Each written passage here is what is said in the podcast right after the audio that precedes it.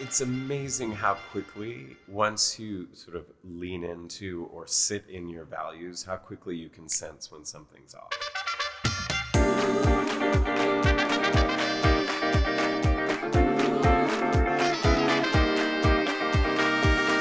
I believe that your personal life and your professional life are inherently linked. And when you do the work on both sides, you can become the most successful version of yourself. This is a place where wisdom meets leadership, where success meets spirituality.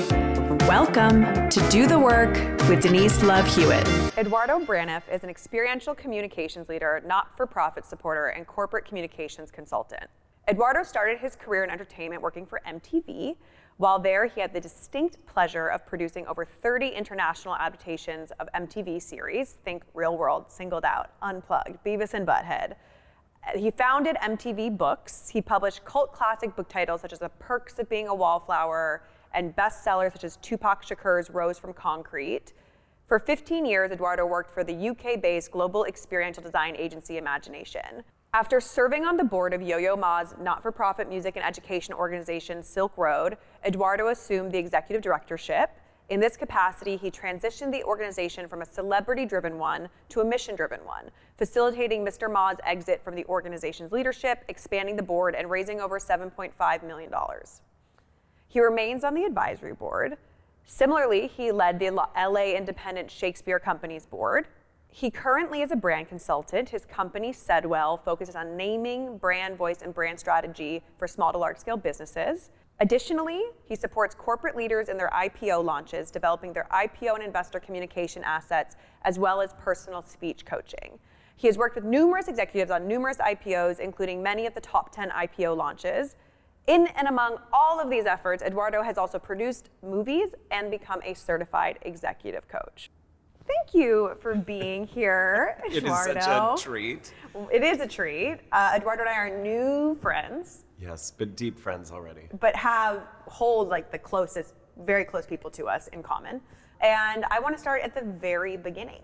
Mm. So we're gonna we're gonna take some twists and turns, but I want to talk about you were born in Mexico Yes. You know, I love Mexico City. We we love Mexico City. Yeah, I was born in Mexico City. My mother was American. My dad was Mexican, so I'm legitimately Tex-Mex.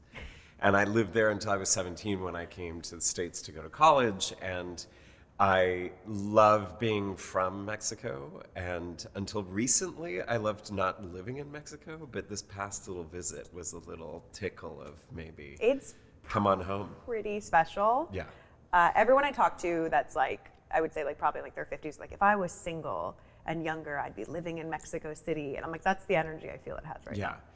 You know, growing up there, I, I'm going to say perhaps something controversial for Mexicans is that people didn't really appreciate what they had. Mm. There wasn't a real pride of Mexico, and this last time I was there, was, which was for the Contemporary Art Fair, so of course there was a, like a real influx of interesting, cool people, but the most interesting and coolest people were the whole Mexican set. And I, for the first time in my life, felt that Mexico was proud of. Mm. It's always been proud of itself, but in this case, it felt proud of like being sort of a bit more of a player. We share something in common, which I learned um, when I read your bio. Oh. We both worked at MTV. Oh my gosh. But you worked there at an exciting time. I worked there at the most exciting of times. It's like when the roller coaster is just hitting the top. Yeah. Because it's about to go down. And I was there when it was Beavis and Butthead, Unplugged, Real World, all of the shows. Singled out. Singled out. Yes, Singled Out is very near and dear to my heart. Having me produced. too. Growing up, watching Singled Out was like the most fun. I mean, first of all, Jenny McCarthy yes. does not get more interesting than that lady, but to see singled out as a global phenomenon and to have had a hand in giving Israel singled out and Malaysia singled out and mm. Germany singled out and Belgium singled out was was among the MTV highlights for sure, for sure. I think when when you worked there, I think I talk about this a lot because my experience there was um, came in at a time when it was you know the brand was built on creating culture. Yeah. And it it devolved into reacting to culture. Yeah. And so when I came on, I came on to like help revamp a smaller channel, and I was so excited because I'm an early adopter, and I was promised the stars and the moon, and I got in, and it was like.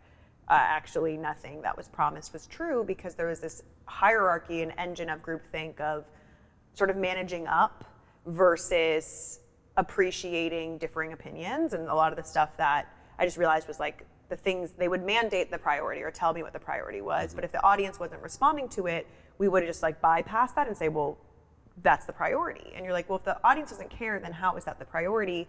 And it was this really challenging time for me because based on like the legacy of what the company was, it was sad to be like it's really lost sight of its own point. For sure. I mean, you say something very compelling, which is how do how does the creation of culture and business coexist?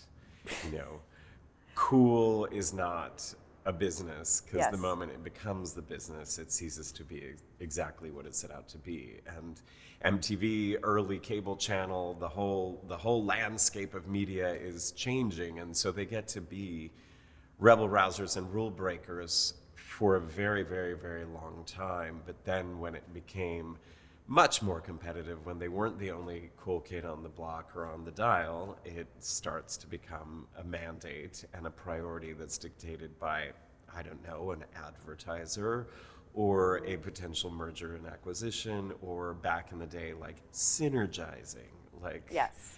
so it it's almost it's almost cyclical and inevitable that the thing that you once thought was the coolest thing ceases to be because Yes. somebody else latches onto it.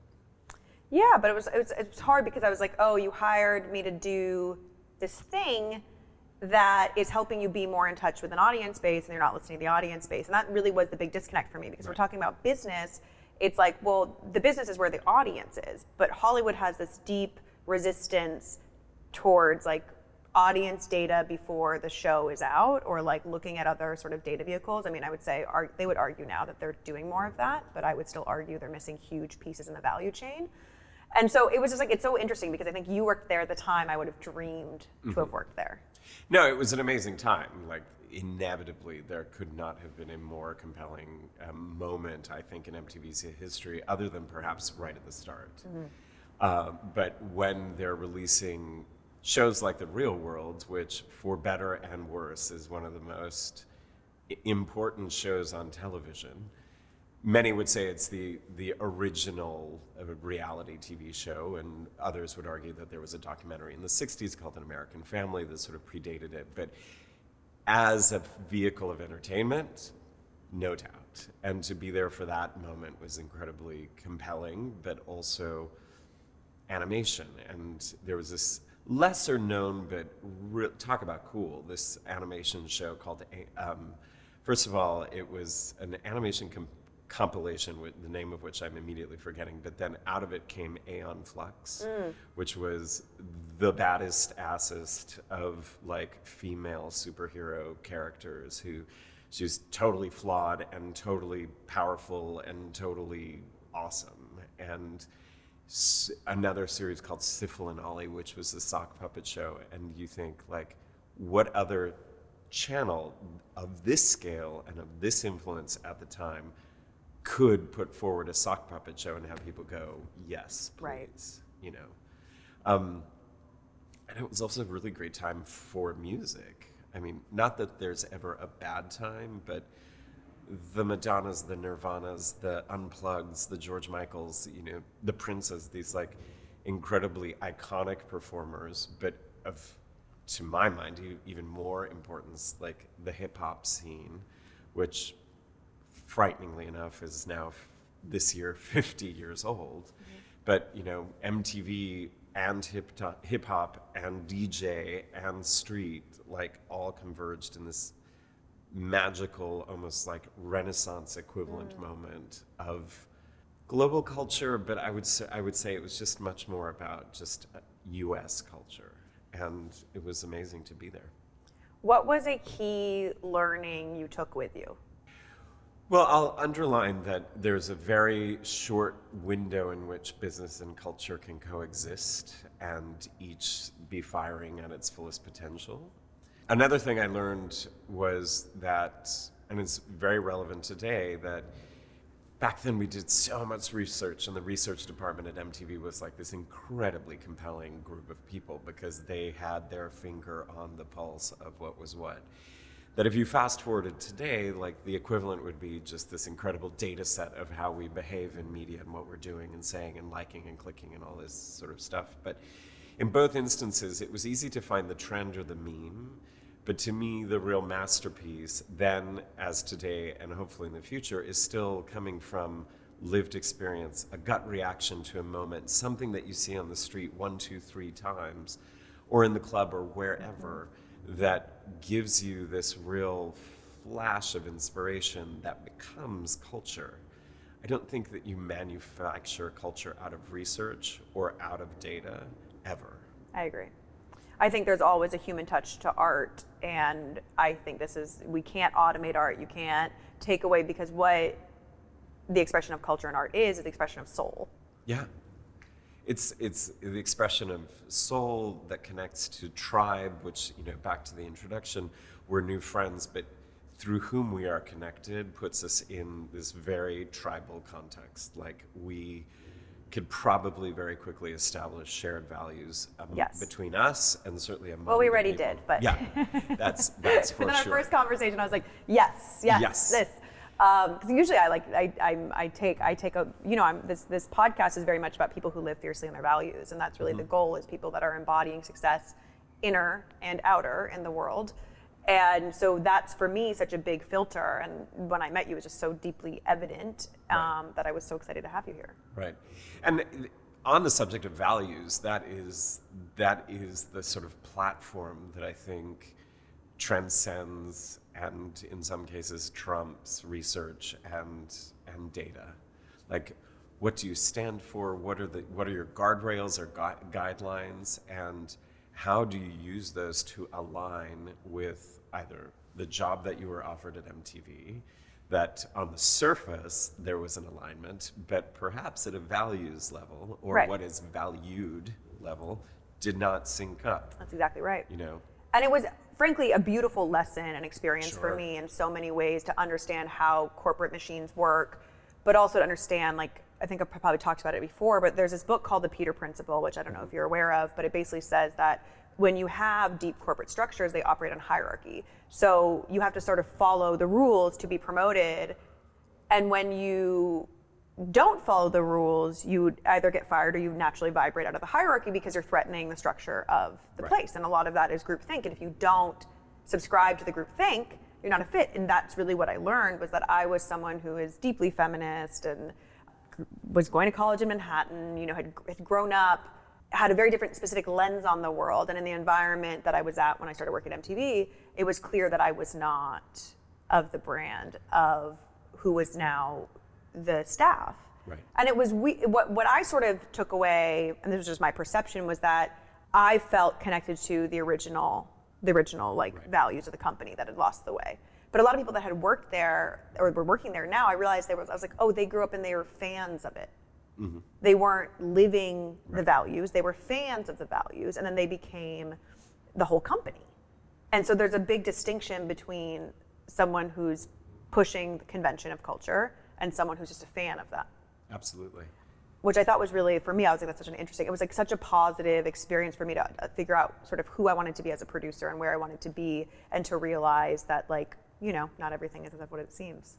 And it's amazing how quickly, once you sort of lean into or sit in your values, how quickly you can sense when something's off. Whether you want to call it a vibe or whether you want to call it Or a it clear, um, Denise, you're not the audience, so uh, we don't really want to hear your opinion. Right, And I was right, like, right. what? I was like, what if we ask the question just for creative exercise? How do you make me the audience? Not that we have to like obviously having a clear demographic and a niche is great, but it's a creative exercise to expand our thought. And I was just like, okay, I'm, I understand, I understand what's happening here. Right. And there is no bigger rock to push uphill than misalignment at a values level. Period. The end.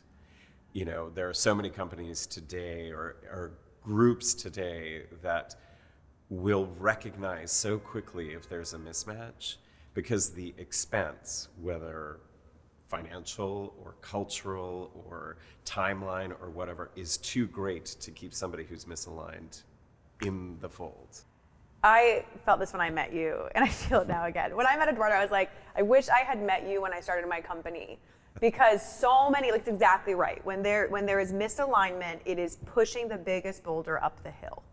And it's it is they are such empty calories, wasted energy, and there truly is no harm, no foul. Like we do not match at a values level. It's not a judgment call on your or my values. Period. The end. Is we're just not matched. So let's not try and like rewire this motherboard to work. And as we were discussing the first time we met, that starts to get really cloudy and complicated when you're like, oh, but this person has something that could really sort of move my enterprise forward, whether they're an investor or somebody of influence that can move it along. But it becomes very, very expensive when Yes. you are chasing money that is not aligned with your vision, your values, your presence. And when somebody else's agenda, which will always be at play, but when it is not so apparently at play, it's just static. And that's static that costs a lot of time and energy. That when you're starting something or building something, you need it to be pure and clean energy because when it gets shitty, you need that reserve. But if all the way along there's this just like low hum of bad juju, cut it out. The faster you do, the faster the thing moves forward. I think that one of the things I had to unlearn in the process of building my company and fundraising and not succeeding was the idea that work doesn't have to be hard. Mm-hmm. Like I, I, I grew up believing, okay, it has to be hard. And so when I faced a lot of resistance with my company, I just blamed it on, well, we're building a mission-based company. There's just like Right. natural resistance to like doing good and doing the right thing. And there is a, a very clear difference between healthy resistance and gratuitous resistance. Right. And that was a big thing that I did not understand until much later was that it was the misalignment of values. I was raising money from a system that inherently I did not speak the same language of values. But I thought just logic. I was like, if I speak logic, it'll eventually figure itself out, or I can keep mm-hmm. trying. And it just, you know, it just didn't. And it took a huge toll on me. I mean, it led to my whole, I would say, becoming and my surrender and me being a better person. But I think if I had known some of that stuff day one, or someone had properly explained to me the system I was walking into, I think whether or not I would have listened in the moment, I would have had the seed planted in a different way that I don't think it would have taken me seven years to say, okay, I can't continue. Right. I might have wisened up earlier. And so I want to come back to fundraising, but I Sure. want to just go back to MTV for a second and talk about what made you leave and why did you like what pivot into something else? There were a couple of reasons for leaving. Um, one was at a lowercase v values sort of misalignment with the person who was my boss at the time.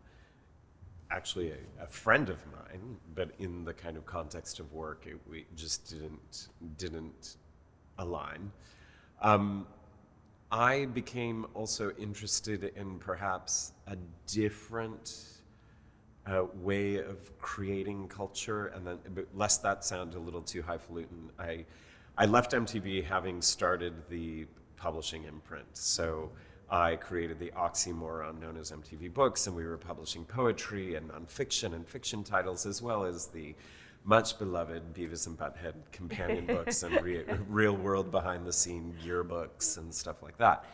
But the I was just very much drawn to, I guess you could say at the time and certainly now, this sort of old school way of creating content, and um, that was definitely not a priority of MTV, like Right. books. You know, even then, as I still hear now, like the depth of the book, like the book is as rea- resilient as the cockroach in a nuclear holocaust. Everybody, so let's quit killing it, okay?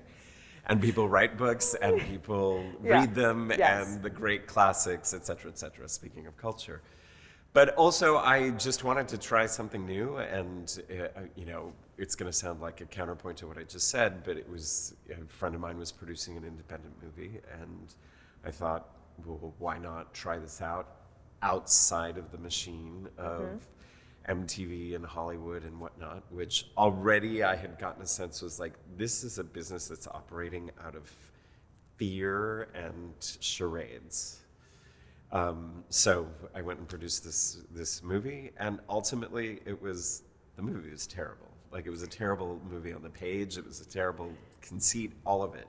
But the person I was helping, the writer director, who also knew I thought it was terrible, was just a great person, and I mm. wanted to sort of us to learn together. And that was truly the first decision I made professionally to say, I don't mind what you're doing, but I really want to do it with you.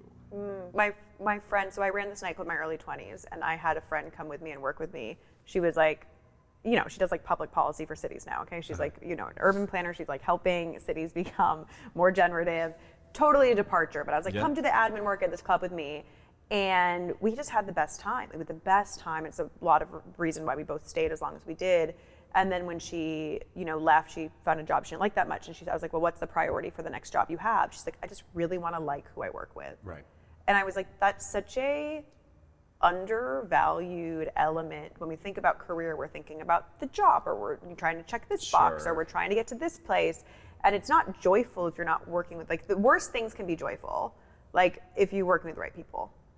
Absolutely. The worst jobs, yeah. Every single job I have undertaken since, incontrovertibly to the detriment of my quote career, a word I think is very dangerous in this landscape. But everything has been motivated by are these people in my tribe? Is this something that I want to learn about and be proximate to? And will it just be gratifying at a sort of soul level? Mm. You know, it's not, yeah, you can go and, you know, one job that I did take that was on the surface very aligned, but also had the kind of glittery appeal of it was, you know, and self-made billionaire wanting to change the world, la la la la la. And in many ways, he is, but in many ways, he's doing it in a way that I was like, I cannot stand behind this. Right. And again, to what I said, you know it instantly. I walked in to the office on the very first day and realized A, I've never been here before. All of the meetings happened elsewhere. And B, this is not right.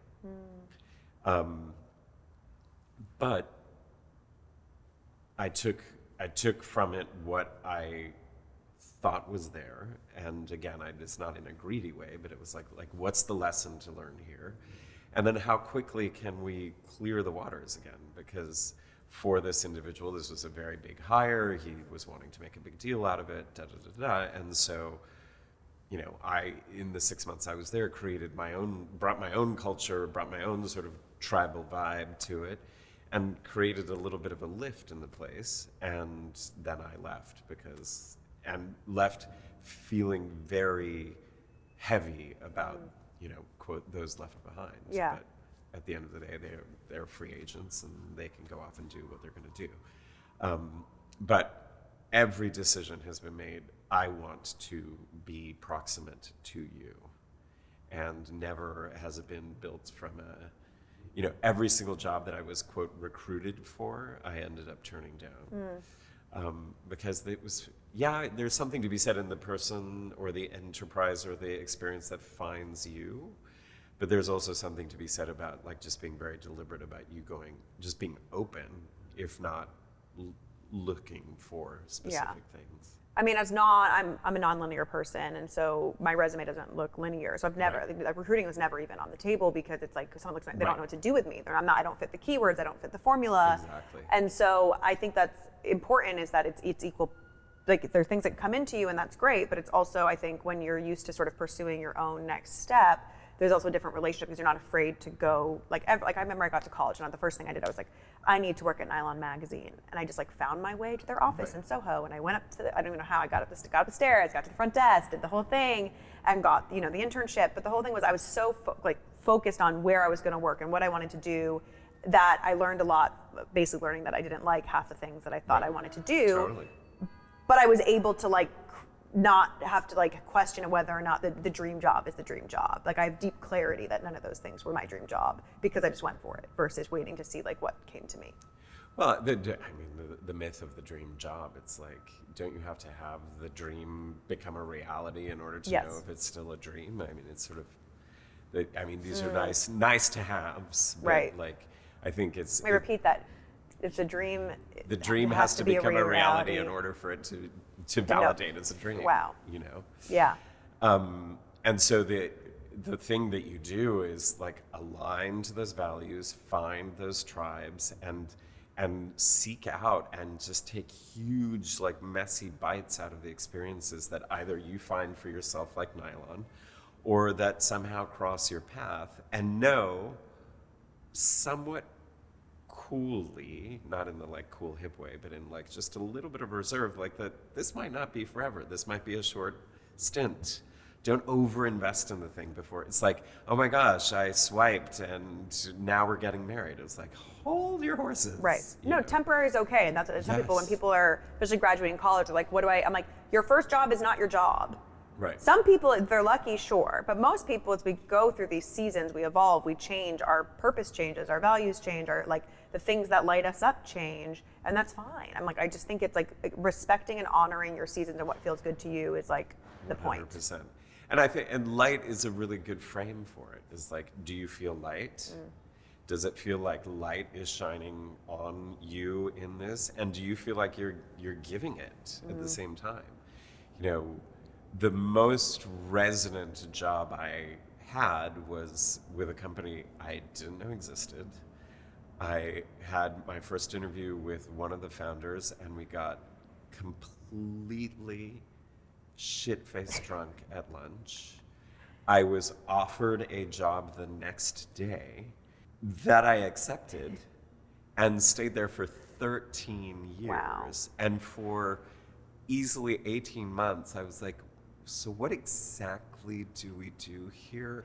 I know it's design related and we make like museums and stuff, but like what do we do? And I being a dum dum because I felt so these are my people that I was like, oh, but they just landed a museum job in Mexico City and they need somebody who speaks Spanish slash knows the kind of social scene down there.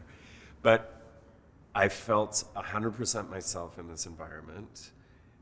They felt 100% confident of like, yeah, there's like some edges that he's got and some limitations of experience in terms of what we're doing here. But everybody just felt like, yeah, this is right. And let's just keep going with it. And they were this this underlying tribe was theater. They were all from the theater, and that was one of the great. That's where my love of theater like exploded, mm. Because I always loved seeing things happen live on stage, and this is only happening once, and it will never happen away And this exact. It will never happen again. Yep. They might say the same lines, but that person's going to cough, and they're going to be like off their mark by a foot, et cetera, et cetera. But the thing I came to realize is that like everything that surrounds that stage and all of the people that are on in that theater are bringing years of similar experience. Very, they are walking very well trod paths.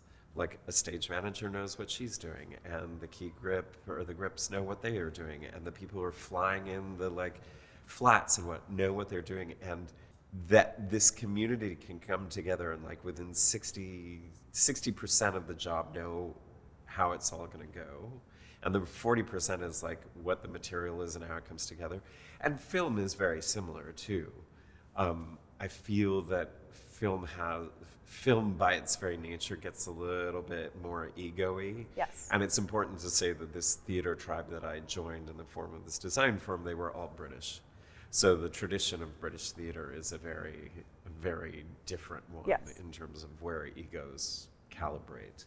But again, I'll say the word, and this will be the probably drinking game that we can now launch, which is uh, the tribe. Who, who is my tribe, and am I with my tribe in this job or in this life or on this stage or whatever? Yeah. because at the end of the day, tribe speaks to values, and you know fundamentally they have your back. Mm-hmm. Corporations, not so much. So- But that was the hard lesson was that they shut down my department and let go of my boss who'd been there her first job since college. She was like in her mid 30s, almost 40, and I was like, "Oh, you're just disposable Yeah. to them." And I was like, "She gave her whole life to you." Whereas like I never intended that to be my only job or like, you know, I wasn't going to be there forever. I knew that. It was uh, it was I could tell values-wise it did not align with me. But it was crazy to be like, "Oh, wow, like giving that many years to a company means nothing." and it was a liberating thought to then realize okay well then i don't have to pledge allegiance to anything for like it's different i think if you have stock options or other things that come into play but truly i was like there's really no point because i'm you're treated as disposable Right. And the stock option thing, I think, is a tricky, tricky little. well because it's a lottery it's like It's a lottery. it's a lottery It's like, yes, it's part of your compensation, and you should be, you know, compensated for your work and participate in the success of the thing. But if like, if that's your driving it's factor, no problem, go for that. But then, then I would really like go for broke and. no it's golden handcuffs i mean I, anyone i know who's like enduring for options to vest that are unhappy i always say like at what cost? Because there's no guarantee that the options are worth anything especially if you're at a startup if you're at a bigger stage company like sure they might be worth something but is your happiness worth less? Well, it's back to how expensive is this money. yeah. So i want to talk sort of like where did fundraising come into your career?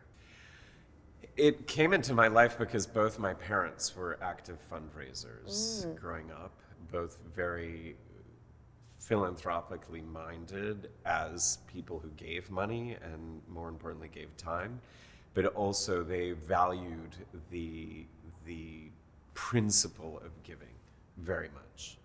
And they both fundraised for a big hospital in Mexico City, and they were enormously involved. Some might even say a little cultishly involved with it. But it was there that I always appreciated what it was to like give time, and none of this sort of like woo woo, like, you know, I'm so saintly. But it's like there is so much satisfaction that comes in giving time. And it, that is the most valuable asset, period. The end, nobody gets more. Nobody can manufacture more time, so that you give it, it's important. I started to see a little bit of it in when doing two independent films and the exercise of sort of convincing people because fundraising for independent film is folly. It is, at the end of the day, I was like, do you want to pay an enormous amount of money for possibly being on a shitty red carpet in like some that's that's what you're paying for yeah dumpy theater in the middle of nowhere? And one film didn't see the light of day, the other one did see the light of day and became a little bit, a big cult classic, Kissing Jessica Stein. But that, that, I learned what the scrappy, like, kind of almost forcing, like, Yes. forcing people to give money. And then I volunteered and fundraised for museums because I have always been a big believer in uh, broadly the arts and the importance of museums and getting people integrated into a museum community early because I think it it gives you access to what's going on culturally and you know whether you want to collect art or know artists or just peel away the like pretense of art um, th- that's one way of doing it. But the big the big fundraising moment was when i started working with uh, yo-yo ma and silk road and at the time I took over the organization, they were not in the best of financial straits, notwithstanding they had a global superstar attached to it. But that was actually something that I found interesting about it because it's very easy to fundraise off the back of a celebrity because the red carpet version of funding an independent movie becomes like being next to Right. a celebrity.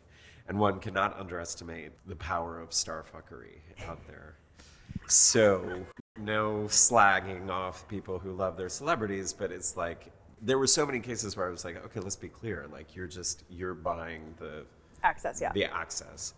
But where it became very interesting was just simply saying like I don't want to go after the expensive money if I mean, let's make the distinction for people into terms of like what, just so people, everyone's very clear, Sure. what equates to expensive money and why expensive money is not worth it.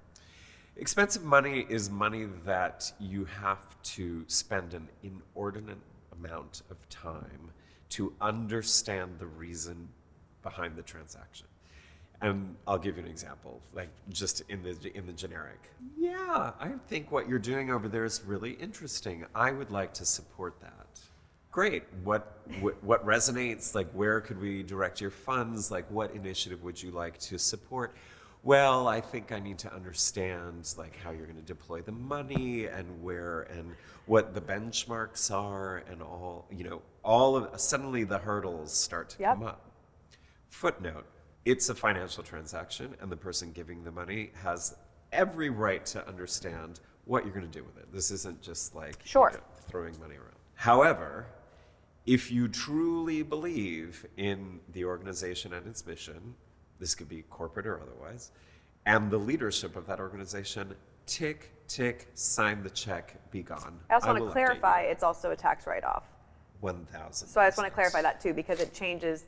The difference is, is like when you're investing in a company, for-profit company, yes, it can be a tax write-off if you lose the money, but it also you want to understand the projection of a company to revenue, which also in the dance of expensive money becomes okay. Send me your financial projections. Great, go through them. I still have more questions. Oh, I still have more questions. And then eight months later, the deal dies because there's never been an actual. It's just been wasting your time. There's no Yeah. and then you don't you know I, I found that dance to be incredibly challenging because i'm also like not a force person i'm not going to force you No, to write the check right. i have no interest that's just not how i operate if it's mutually beneficial would love to have you but that, that's sort of where you realize that the people that are closing a lot of checks are coming from a more forceful mentality forceful mentality and or like are we really and truly aligned in Mm. your belief of this mission in the not-for-profit world it's all mission based Yeah. yes there is some glitter that comes with whether you're supporting yo-yo ma or the, the gates foundation or you know a, a university or an arts program but that really should be it because, by the way, your foundation is required by law to give 5% of its holdings away every year, which unto itself is a big problem for me. 5% is nowhere near enough. Right. It should go up to 10 and 15. Or, or it should be adjustable depending on sort of the market conditions. But let's be clear this is a mutual situation and that was something that i learned very early on was like a please don't treat me like a not-for-profit who's got his little hands out please sir may i have some more because i've got a really great mission backed by a really interesting Right. humanitarian with this incredible array of musicians doing really interesting work so if you want to invest in that, great. If you want to donate to it, I'm less interested. Mm. Because the donation feels just a little like right it just feels too too loose. Now, lest that sound contradictory to what I was saying, like if you believe in the mission and the leadership, one check. But I want you to believe in it because you're investing in it. You are moving it forward. You're not sustaining it, you are moving it forward. Mm. So to to disengage people with like what truly under the umbrella of this mesh, mission, these people, this the work that we've done before, do you want to move forward and why? Because if the whys are misaligned, that's where the values start to get staticky and whatnot. And it might be controversial. It might be considered like, oh, that's so throwaway and it's so easy. Like if somebody came with a fifty million dollar check that had a, you know, a hundred million questions, would he turn it down? It really depends, because fifty Yeah. million dollars can become super burdensome. Well, it's also beyond if the. I also think how you start things, is how you end things. So Yes. if the process of the relationship is one that is exhausting and energy depleting for you, then that's going to continue to be the case because when they become also your investor, you're managing your investors, and so that relationship might be a big check size, but then over amortized over how many years? What does that energetically cost you? Yeah, amortized over the the the energetic projections. Yes. That's, and that was one of the big sort of calibrations for me, which was just like the energy and the work that this is taking is taking away from the mission, Yes. is taking away from the work. Yes. And again, it's easy to laud um, Mackenzie Scott, formerly Bezos, but how she gave her money away. And caveat, she couldn't give it away fast enough. But the way she gave it away is she did all the work. She researched all of the charities. She had very simple criteria. The leadership of the organization has to be from the community that it's serving. So, example, if I'm giving money to a gay organization, that leadership had better be gay. And if it's a historically black uh, university, then the leadership had, had better be black, et cetera, et cetera. She did the research.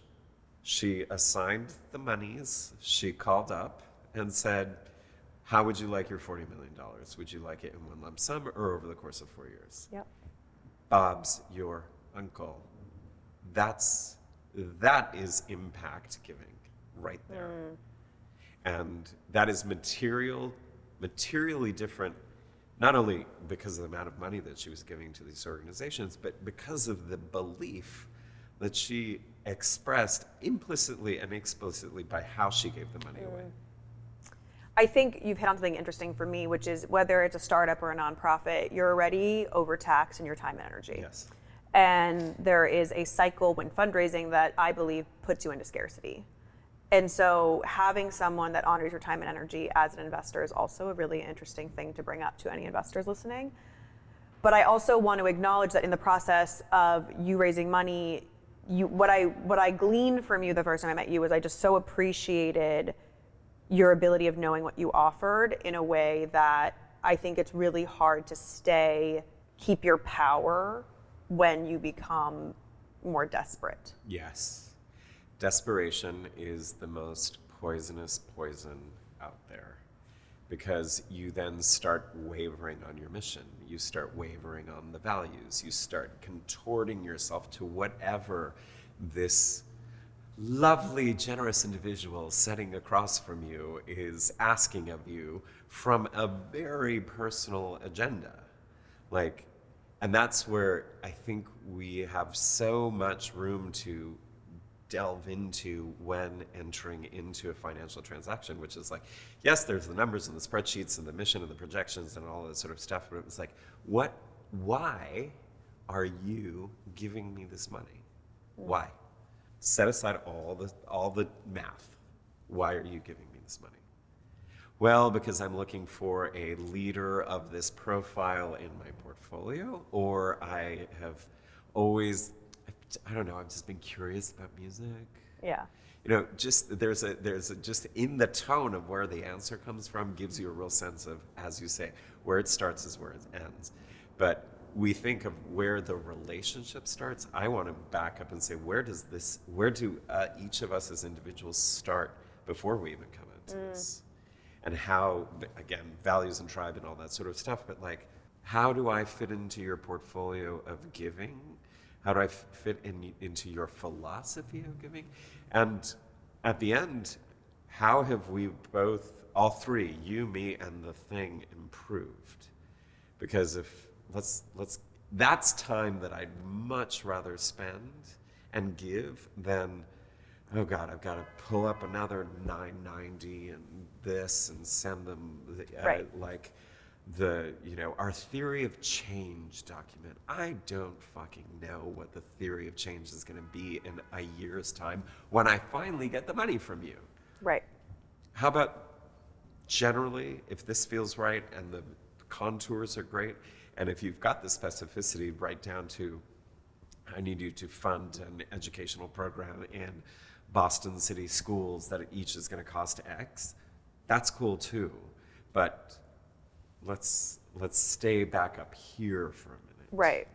I think there's a precision and clarity you bring to the fundraising conversation that I haven't really heard mm-hmm. when people are from my startup world perspective. And I think it's really interesting because I wasn't having those conversations. I was having, you know, whatever, like the sort of classic fundraising startup conversation.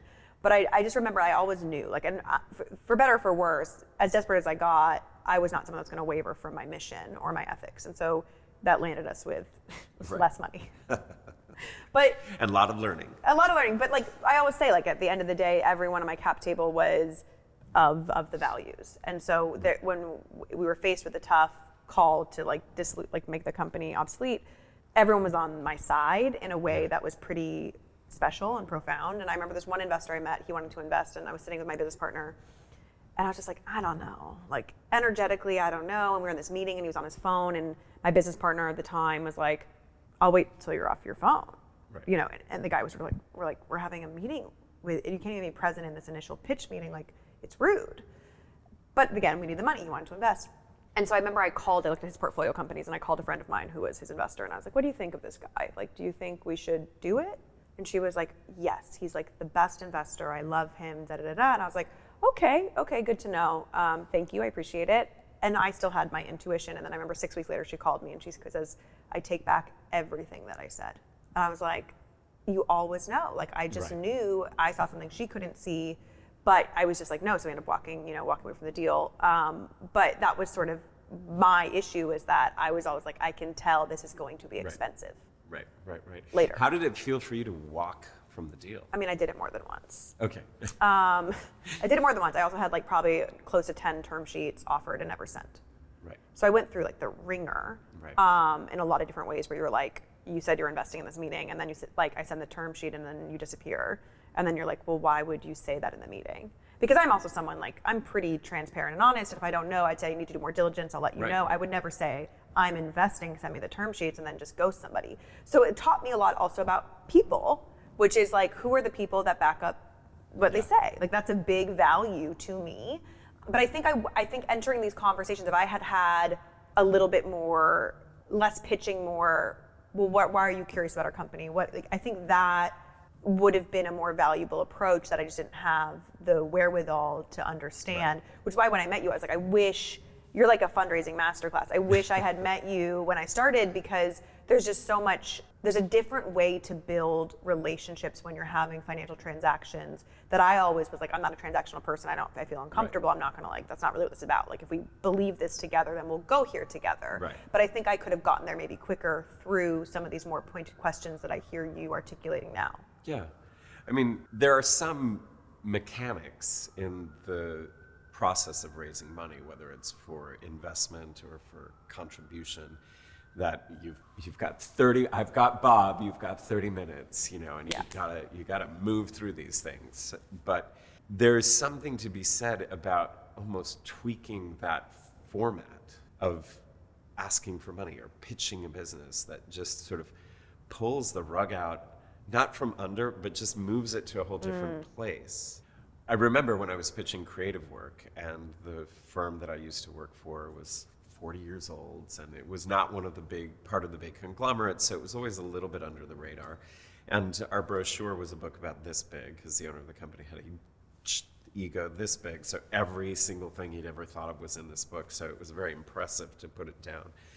And we would pitch whatever we'd been asked to pitch, and I would always close the meeting in the same way. I would always ask at two in the morning, at some point in this project, the shit is going to hit the fan, and you're going to be freaking out because you think the thing that we're supposed to deliver in the morning isn't going to happen, and we're going to be freaking out because you're freaking out. But we all know, because of years of the theater and all of this stuff, that it's going to be fine. But who do you want to be with in that moment where we are at our most exposed and most vulnerable? And that was always that I took that energy a little bit into fundraising, which is, again, as said, why do you want to give money to this? Because you're not giving money to Yo-Yo, and you're not giving money to me per se. You're giving money to the this. Right. So if you know what the this is, and you want to give money to it, then let's keep going.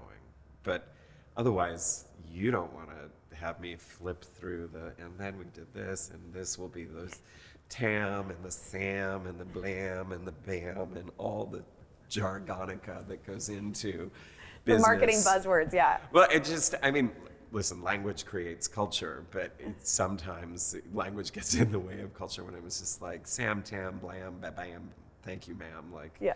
uh, are we in this together and are, are our whys aligned?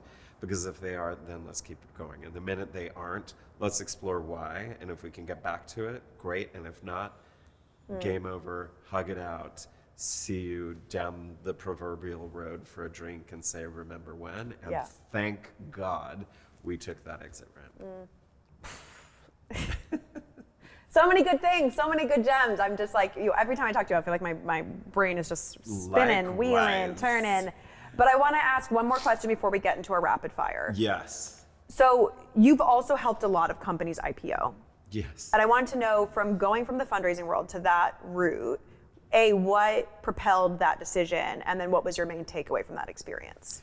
Well, the propulsion was simply the, the company, the design firm that I used to work for, named Imagination, um, essentially started IPO Roadshow Communications.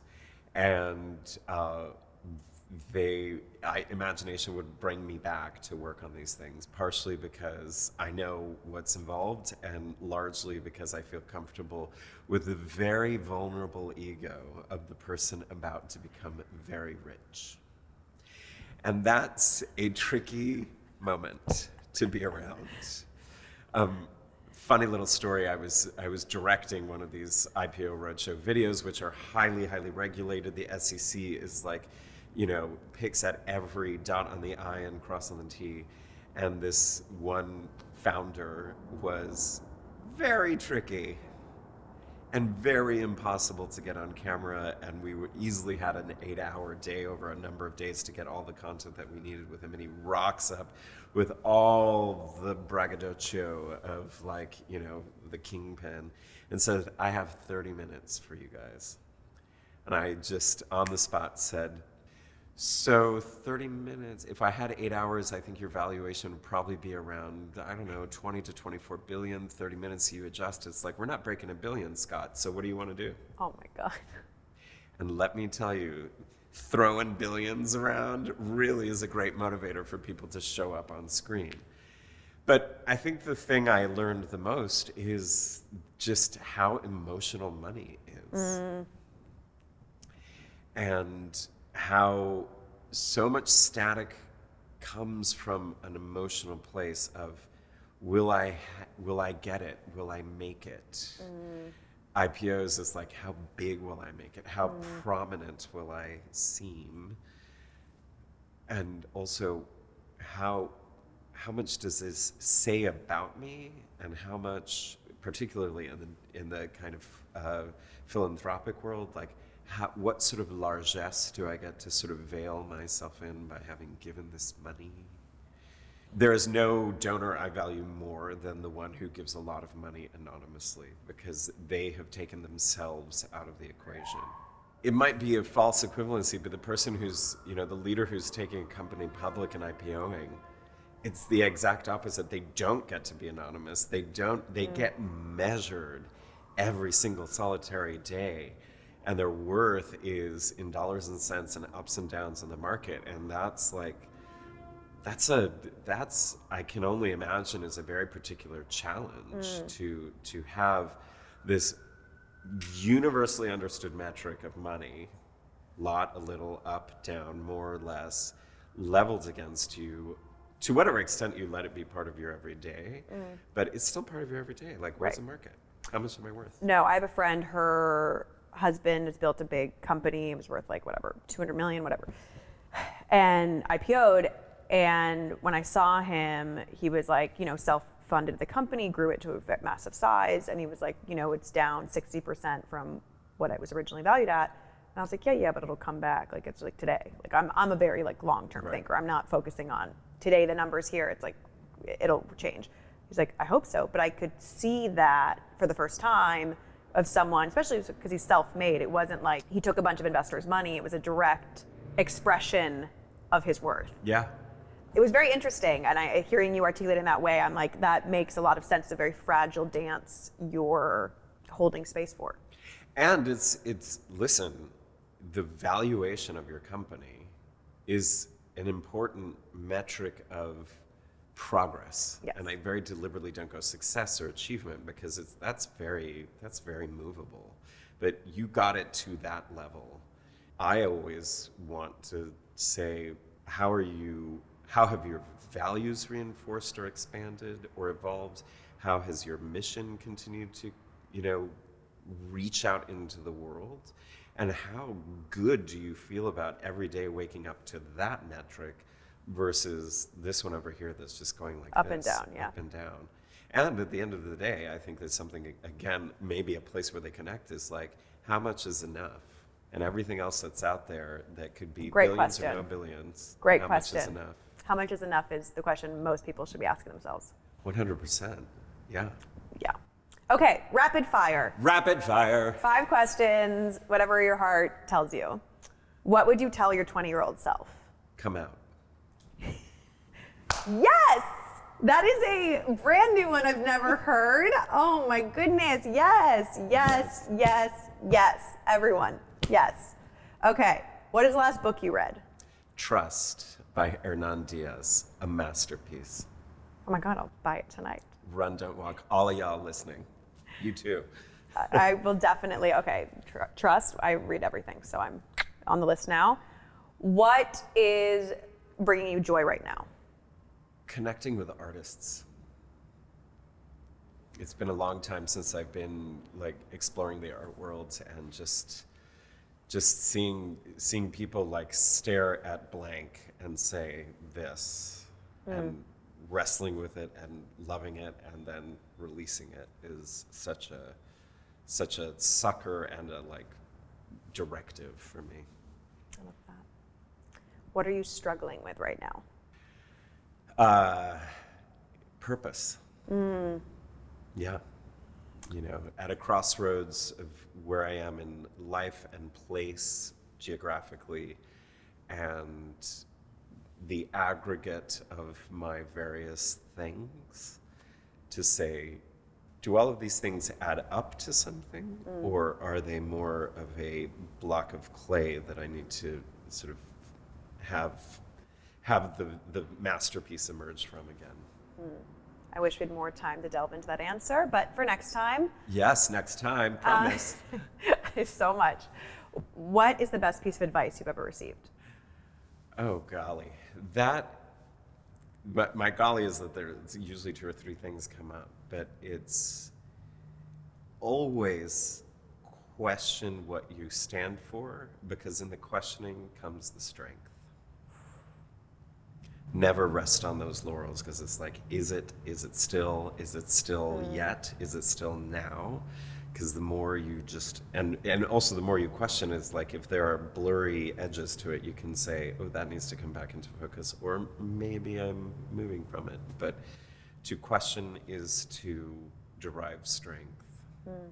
so many awesome takeaways from this episode. It's truly one that I've had to listen to a couple times to just soak in the wisdom. Starting with there are moments where business and cool can coexist, but they are short windows. There is no bigger boulder to push up a hill than misalignment. Misalignment of values, misalignment of understanding, this one I cannot stress enough. You will save yourself so much time by not ignoring the misalignment. Find people you like to work with, they make the experience. When fundraising, expensive money is not worth it. And we define expensive as an exhaustion of your time, energy, or resources. So take that in consideration. How we start things is how we finish things. So if the process is arduous, it will continue to be arduous through the relationship. The valuation of your company is an important measure of progress, not success. I love this distinction because it is a measure of our progress, but our evaluation does not determine how successful we are as human beings. Money can be emotional. I think that's a really important thing to think about when you're dealing with financial transactions. There was so much here to dive into from Eduardo. I hope these resonate with you. They certainly resonated with me and gave me a lot to think about. This was too quick, apparently. Way too quick. Way too quick, but so joyful. Thank you. You're like a mastery of words and framing, and I'm just like, I can't wait to listen back to this because I'm gonna be like, there's still so many things that you like lit me up on. Well, we are here to to light. It lit. we are It's here to lit. lit. We lit the lit, yo. Thank you all so much for listening. It really does mean the world to me. If you could take some time to subscribe not only to our audio channel, which you can find anywhere that podcasts can be found, but also our YouTube with all of our video episodes. If you can subscribe, rate, and review, it would make such a huge difference to us. I want to give a big, big thank you to Parentheses Produced, Wine Designs Media, Young Spielberg, and Young Scorp Consulting. This really couldn't happen without any of them. This really is the little pod that could. Thank you guys so much and see you next week.